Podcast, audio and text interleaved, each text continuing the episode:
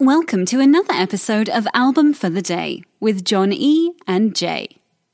Album for the day, October 5th, as we continue with number one squared this month. That is an album that was number one, while a single from the same artist was number one.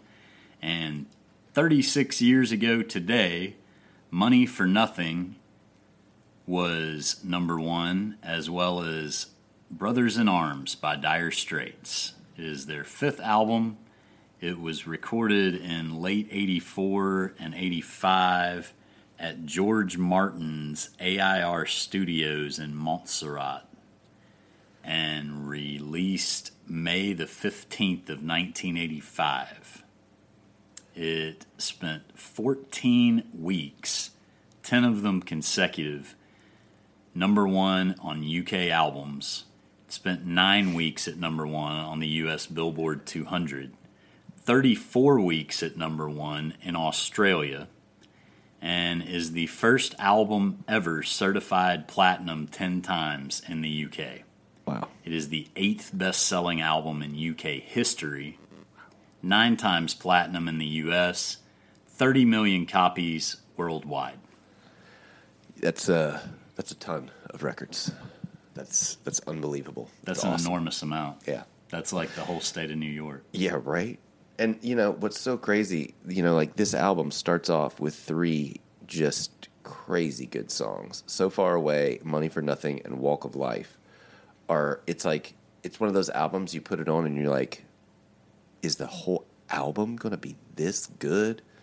And you know, it it's obviously it can't be that good the whole album, but it is a really really solid choice. You know, Yeah, everything can't be beauty You behind can- the madness. exactly. yeah, and Mark Knopfler, his he's he's one of those people. he's one of those people that just sounds so original in his playing, and you know the the the voices. You know, you got Sting doing backup on your uh, you know on your album. So, funny story about how Sting ended up on the album. Did you hear that one? No, uh-uh. So, Sting also recorded at George Martin's AIR studios in Montserrat uh, with the police. They recorded Synchronicity there. And um, he happened to be wind sailing out there, and Dire Straits brought him up and played Money for Nothing and was like, oh, well, uh, you guys have done it. And Mark Knopfler said, Well, if you think it's so good, go add something. wow, So he did. and it made it the most and he literally just ever. mimicked Don't Stand So Close Yeah. to Me, except saying, I want uh, my MTV. Wow. And because that is an integral part of the song, uh, it is one of two Dire Straits songs in history not solely written by Mark Knopfler. Wow. Wow. That's really cool. I love that. Uh, and it, he adds such an element to it that it's, it wouldn't be the same thing. it's same like song. the mandolin part yeah. In yeah. Maggie May. Yeah. It's not the same it's not without the same it. song without it. No, I completely agree. Yeah, I really liked um, uh, "So Far Away." I think that's my favorite song on here. "Money for Nothing" is obviously that, you know, it's the song with the video and his, and his guitar playing is so, just so good. It was actually the first video to air on MTV Europe on August the 1st of 1987. wow. It got 11 VMA nominations, won Video of the Year, and Best Group Video. And Weird Al made a song about it. He sure did. Indeed, he did. As he does with every good song. Yeah, You've really made it when Weird Al gets involved. I think Kurt Cobain said that, didn't he? Kurt Somebody Cobain had a, did. Kurt Cobain had a thing where he's like, you know, you re- you know, you really finally made it when Weird Al does asks you to do one of your songs because Weird Al had done um, "Smells Like Teen Spirit," and uh, yeah, yeah, love Kurt, Kurt Cobain. Well, Anyways. apparently, Mark Knopfler wanted to uh, mimic the guitar sound of Billy Gibbons from ZZ Top. oh, interesting. Gibbons said that he asked for his help with the tone, and his quote said, "He didn't do a half bad job either, considering that I never told him a thing." Huh. So I guess he just figured it out on his own.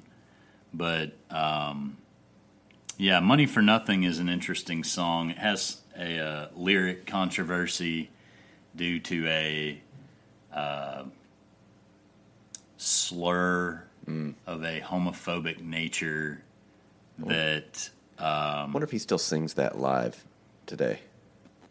I don't know that he sings the song much at all, to be honest with you. okay. Um, it's been that big of a controversy. In fact, that Canada, the Canadian Broadcast Broadcasting Standards Council, banned the original version of the song in 2010. They said the societal values at issue a quarter century later have shifted, and the broadcast of the song in 2010 must reflect those values rather than those of 1985.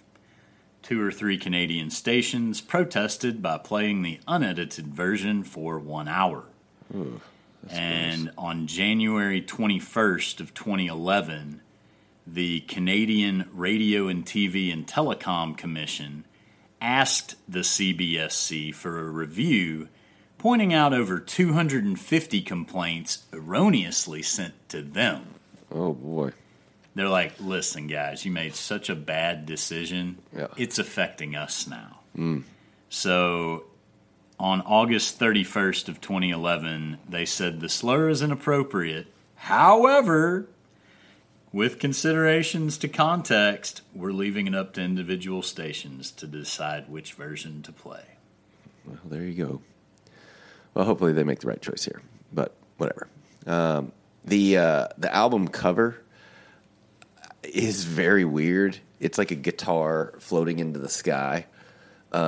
It's very surreal. It's very very weird. The so the guitar that's on the front is Mark Knopfler's 1937 14 fret National Style O resonator. Um, that is a type of guitar is introduced in 1930 and discontinued in 1941.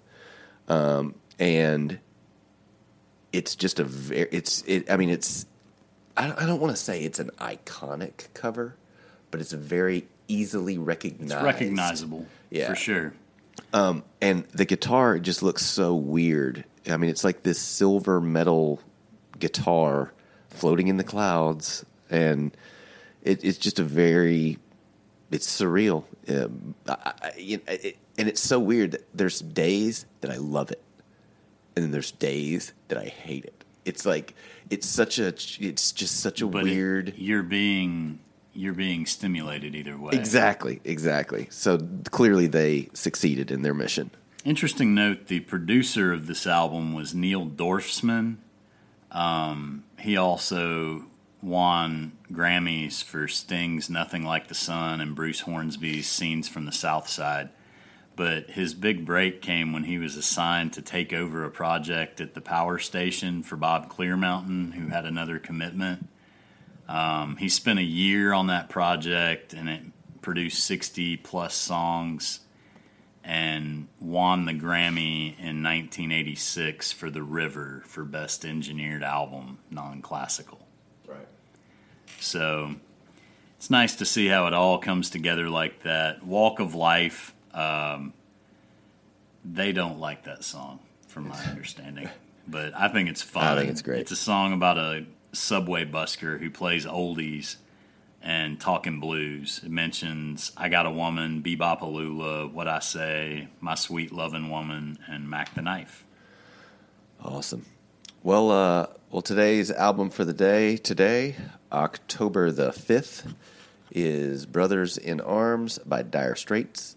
Be sure to give us a like, follow, subscribe, and thanks for listening. We'll see you tomorrow. That ain't working. That's the way you do it. When you need mealtime inspiration, it's worth shopping Kroger, where you'll find over 30,000 mouth-watering choices that excite your inner foodie. And no matter what tasty choice you make, you'll enjoy our everyday low prices, plus extra ways to save, like digital coupons worth over $600 each week. You can also save up to $1 off per gallon at the pump with fuel points. More savings and more inspiring flavors make shopping Kroger worth it every time. Kroger, fresh for everyone. Fuel restrictions apply. If you're listening on Spotify, after starting the podcast, you can search for the album, use the three dots, and hit add to queue. Now the album will start as soon as the episode ends. Woohoo!